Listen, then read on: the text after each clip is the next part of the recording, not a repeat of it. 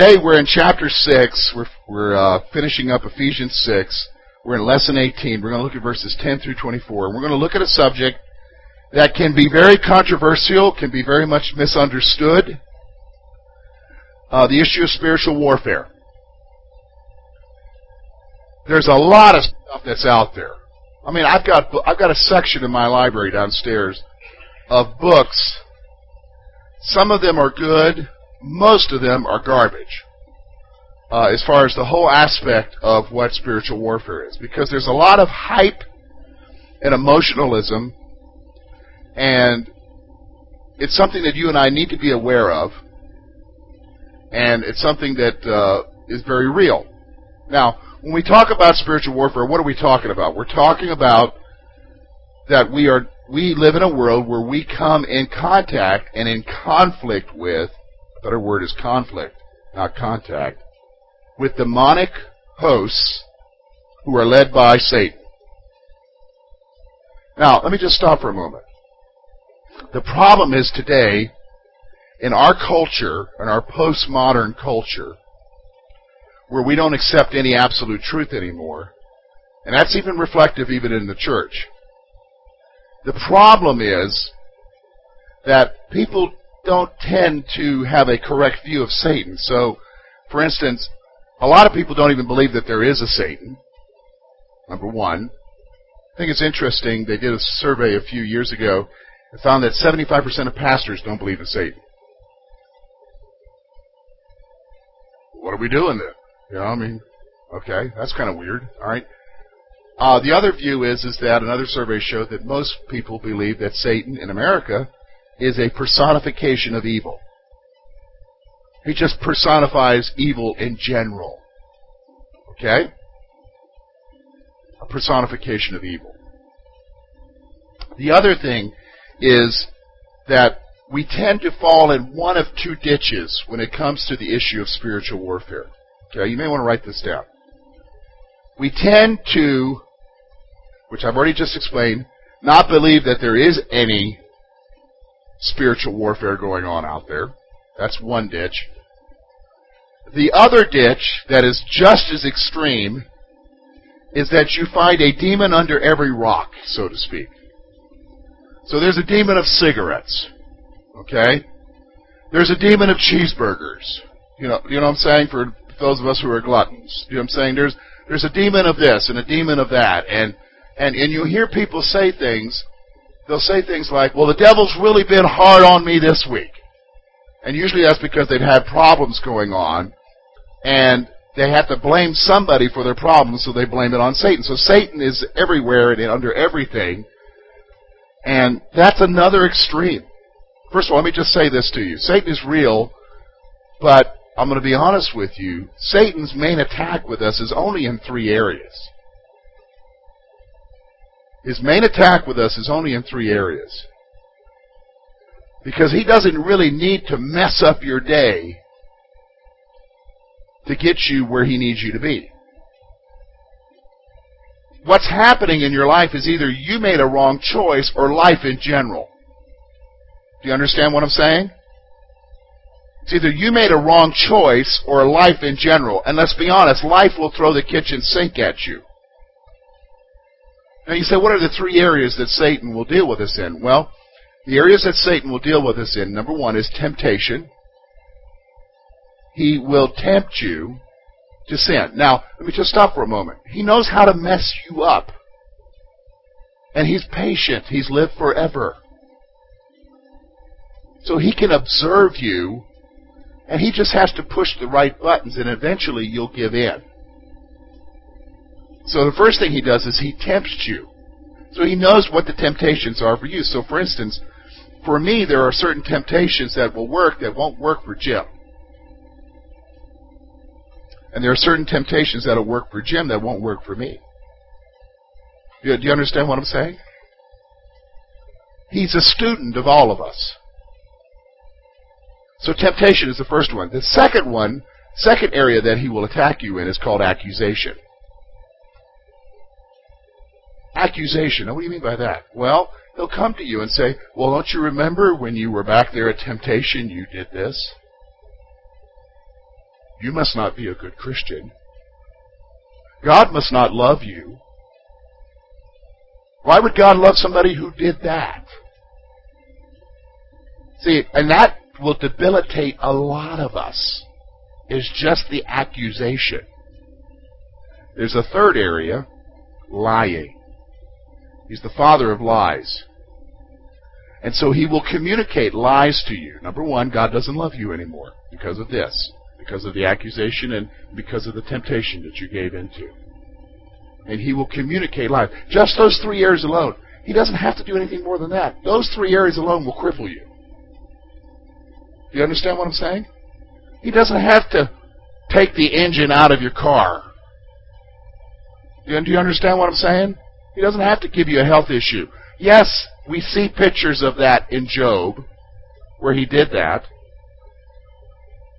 But the reality is, is that I don't think he has to do that very often. So when you hear people say, well, Satan's really been on me, what in the world are they talking about?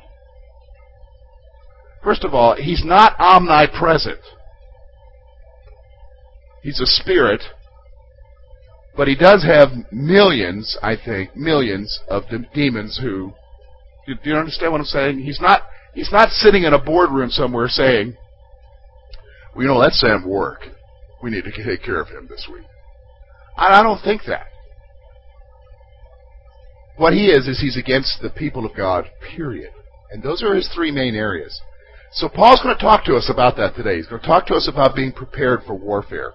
So this should be a good lesson. Hopefully, we'll correct some incorrect thinking and show you what the Bible really says. So I want you to notice with me, first of all, verses 10 through 13. Paul says this Finally, my brethren, be strong in the Lord and in the power of his might. Put on the whole armor of God, that you may be able to stand against the wiles of the devil. For we do not wrestle against flesh and blood, but against principalities, against powers against rulers of darkness in this age, against spiritual hosts of wickedness in heavenly places. Therefore take up the whole armor of God, that you may be able to withstand the evil day, having done all to stand. So the first thing we're going to do is look at the whole issue of being called to be prepared.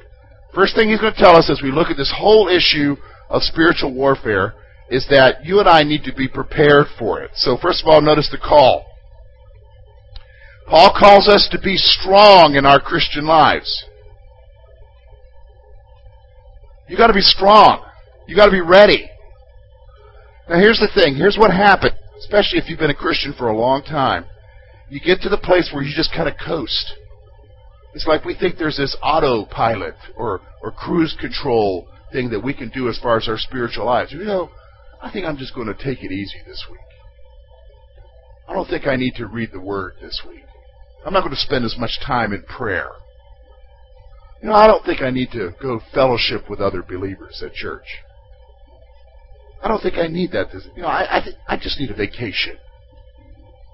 And the reality is, is what Paul's telling us to do here is you need to be strong. You need to wake up. You know, you think you're just dealing with the man at work. You think you're just dealing with whatever it is that's happening in your life.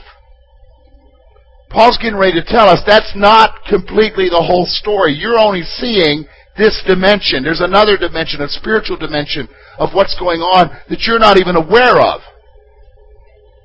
And so you've got to be ready. You've got to be prepared. You've got to be strong.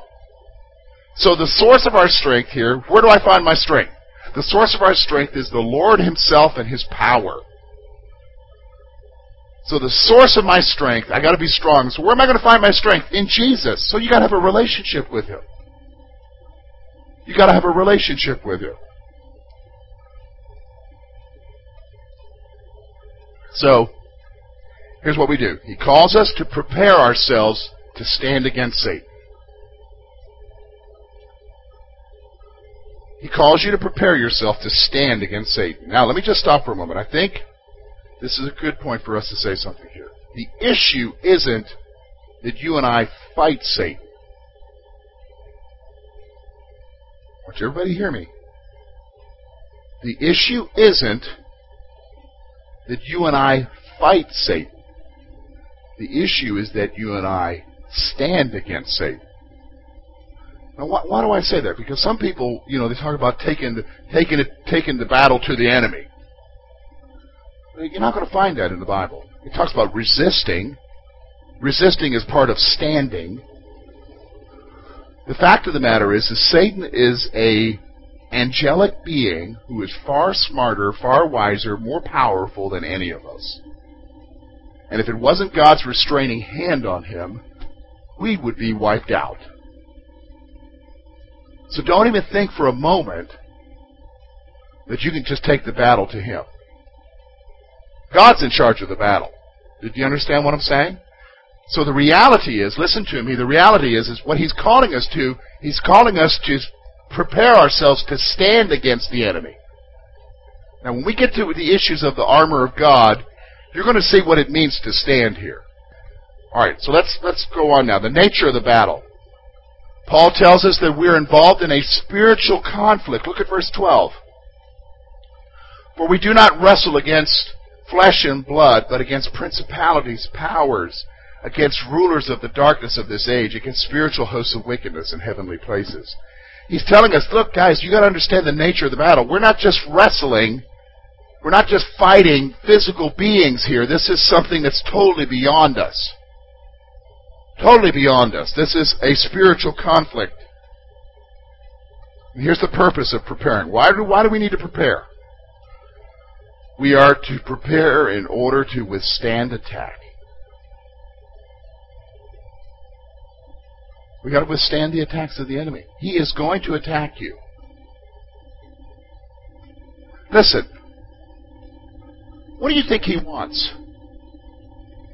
Do you think he wants you to be really growing in your relationship with Jesus Christ and be responding to God in obedience to the things that he wants you to do and fulfilling whatever plan God has that we all of us are not aware of? Do you think Satan wants that to happen? No, not at all. Because he's, he's against the plan of God. He's against everything that's God. He hates us. He hates you. He hates your family. He hates us. He wants to destroy us. So he's going to do everything he can to debilitate you. He can't take you out, so what he'll do is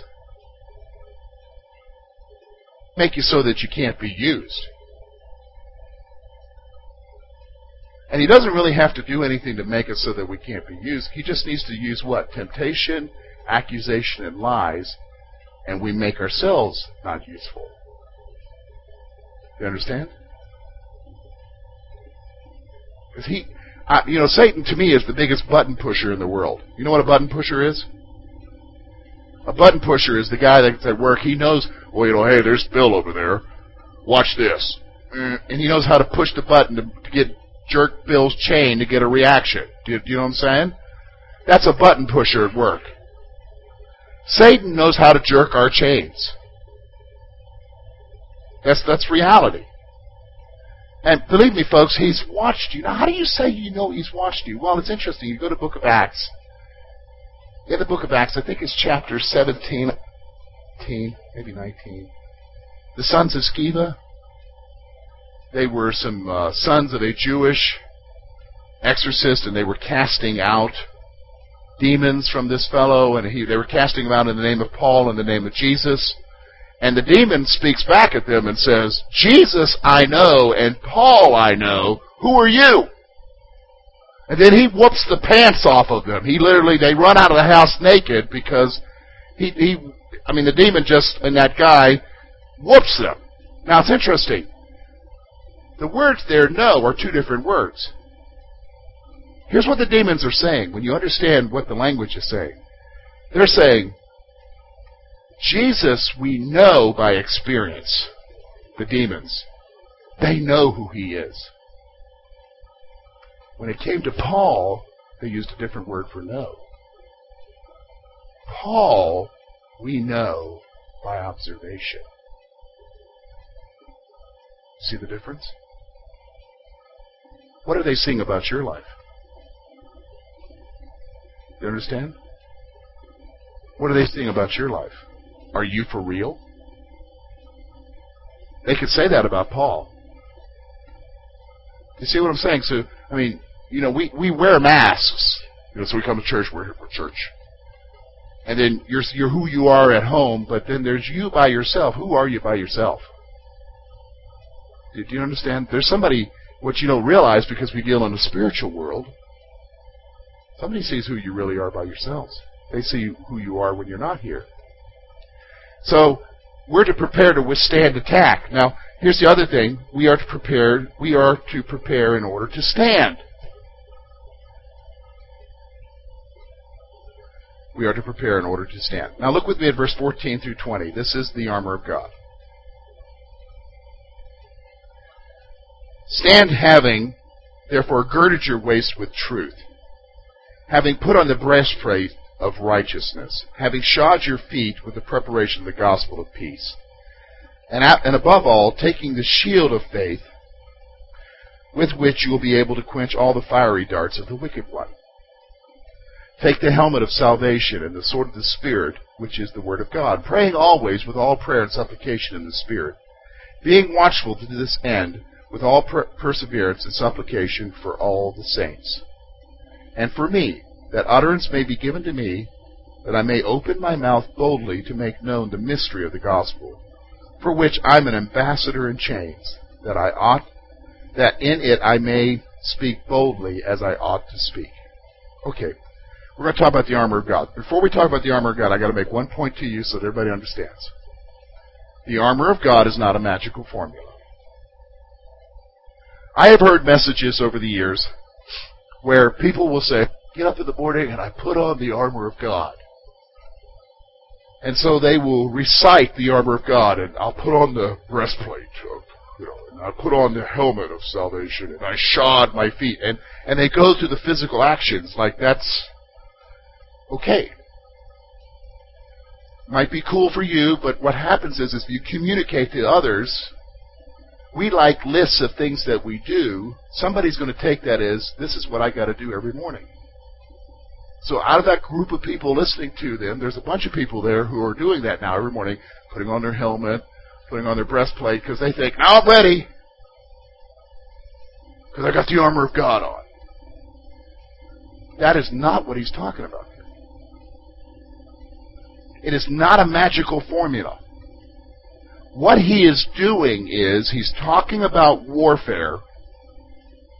And so, in talking about warfare, he is using an illustration that every one of them would understand as they read that letter to understand what it means to be ready for the battle. So, he's giving an illustration of, are you listening to me?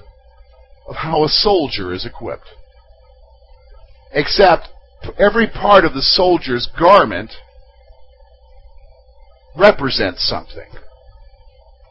So really, we shouldn't focus on what the part of the armor is, we should focus on what it represents.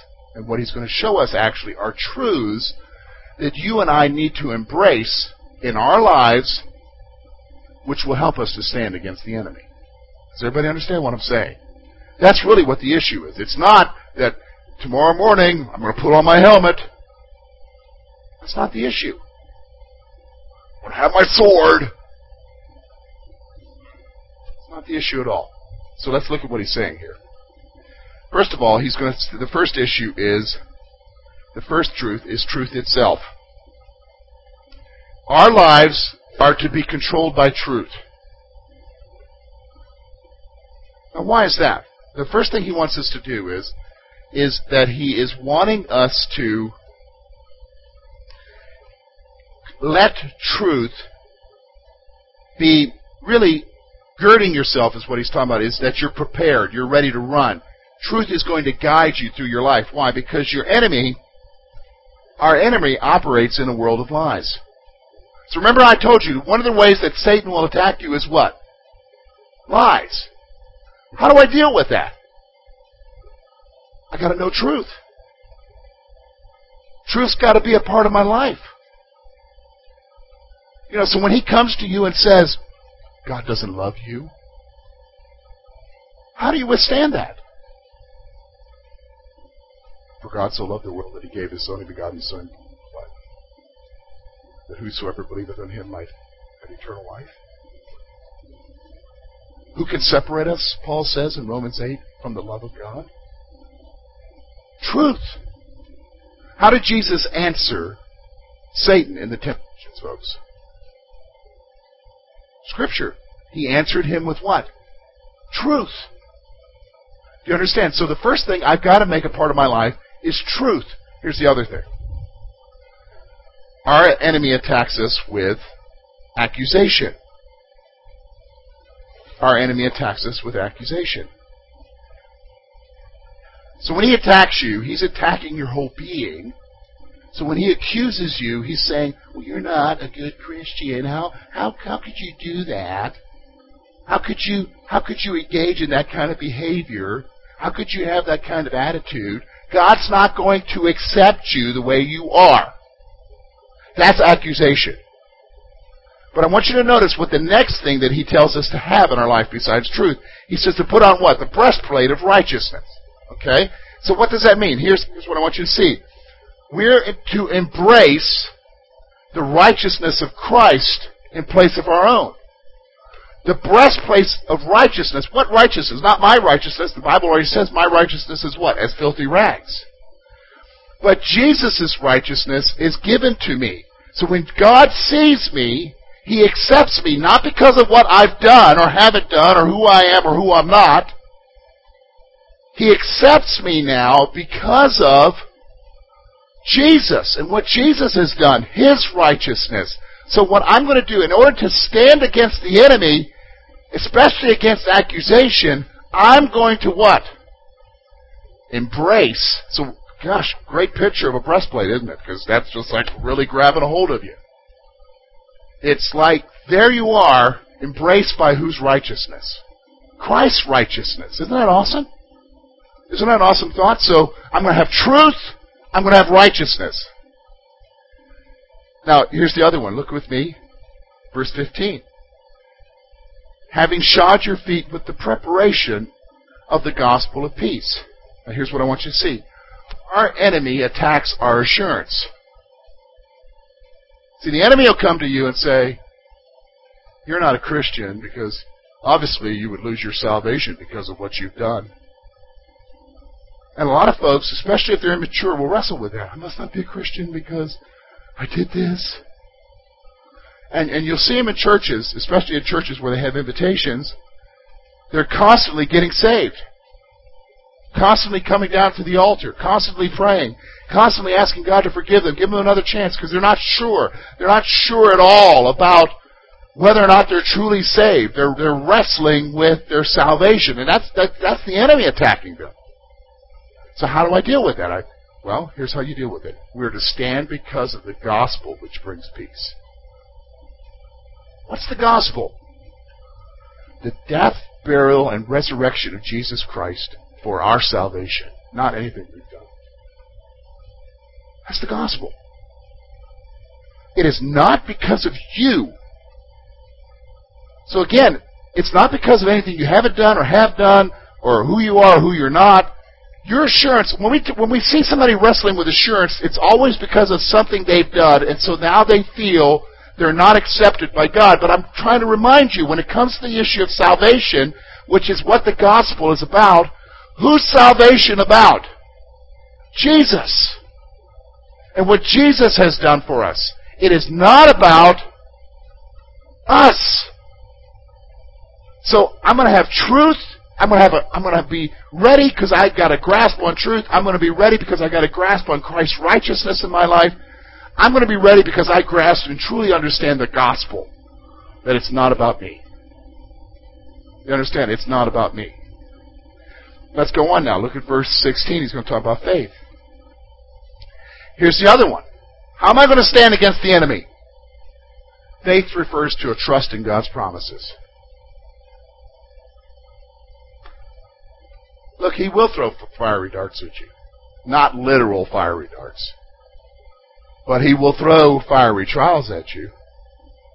He will bring you, he will cause circumstances and situations to happen in your life where you're going to begin to question, and that's the big one, isn't it? Begin to question the sincerity of God, question His love for you and question His promises. But faith is what we need to embrace. It's that faith is, God, I trust in you no matter the circumstances or the situations. I'm going to trust in you, period. The world may be totally upside down, but I'm going to trust in you, God. And sometimes the world is totally upside down, isn't it? So faith. Faith is the other way that you um, you're able to stand. Let's go on now. Salvation. Look with me at verse 17. And take the helmet of salvation. Salvation refers to our hope in the ultimate salvation that is to come. Everybody understand salvation is not just the moment you accepted Christ into your life and the Holy Spirit entered into your life at that moment. Salvation is actually a threefold process. There is justification, which happens the moment you got saved. But there is sanctification. That is, that un- until that time in which Jesus takes us, He is working out salvation in our life. We're becoming like Him. That's sanctification. And then there's ultimate salvation, ultimate sanctification, which is called glorification, which when we go to be with Jesus, we will fully realize our salvation because we'll receive a what? A new body. So what you do is, is in order to stand against the enemy, you realize you put on salvation. You have an understanding of what salvation is. Yes, I am justified. I am seen as righteous by Christ. But right now, He is molding me. He is, He is dealing with the issues of my life. I am becoming like Jesus every day of my life until the day I go to be with Him. And when I go to be with Him, I am free from this body and given a whole new body. So that's the hope you have. Let's go on now. The Word of God, verse 17. There's only one offensive weapon in this entire illustration. Our only offensive weapon is the Scripture.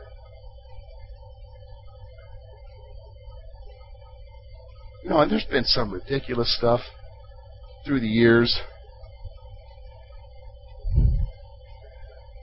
You know, you, you hear how many I mean, I know the kids do this, but sword drills. Get your sword ready. Do you know what I mean? I mean, we laugh at that, but can I be honest? That's really making light. Or you know, or, people, or you hear some preacher, ah, you know, swinging his sword. You know, you know what I'm saying? That's all flippant. We got to get serious. How how well do you think we'll do against Al Qaeda if the United States Army and Marines were flippant? Do you know what I mean? I mean, if we were flipping about going to war, we shouldn't even go to war. We should just surrender. But some of us have a flippant attitude about spiritual warfare. And so you got to take serious that you're in a battle. And what he's saying here is not that he's saying that it's a sword that you wield in some way. No, what he's saying is, is that this is your weapon. Truth the Word of God. So become a person of it. Do you understand what I'm saying? This is what he's saying. It's got to be a part of your life. There is one other aspect here, and that's prayer. Verse 18 through 20. First of all, we are called to pray all the time. You guys pray all the time?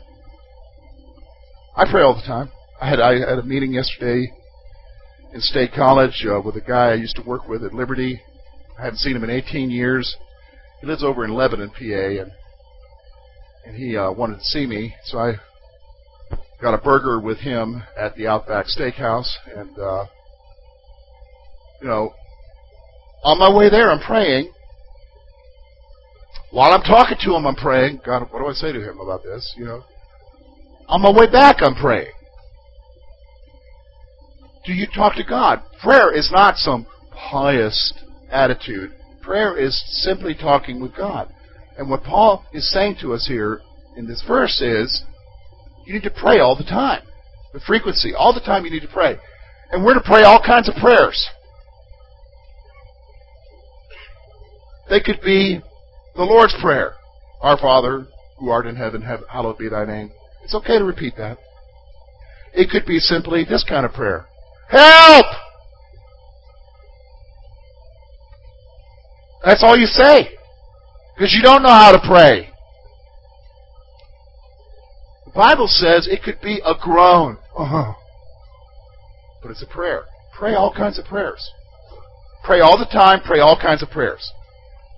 Here's the nature of the prayer. So how am I what kind of prayers do they need to be? Be watchful.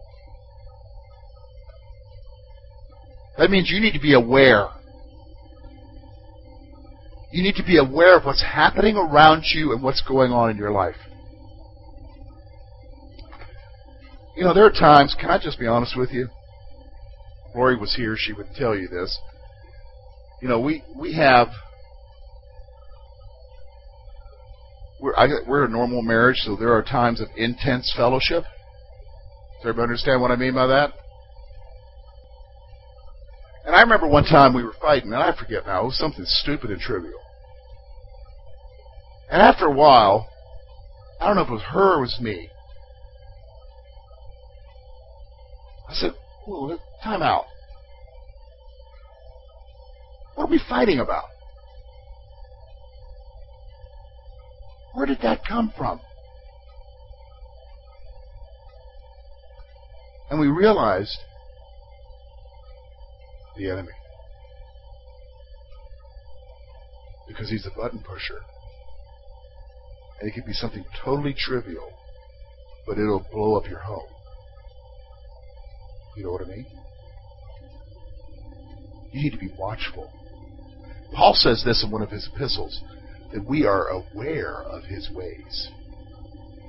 Are you aware of how Satan works in your life? How the enemy works in your life? How he works in your family?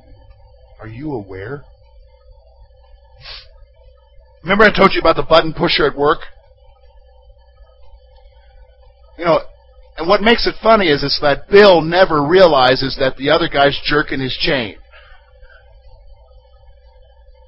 Until somebody has compassion and goes over to Bill and says, Hey, don't you know that jerk is jerking your chain?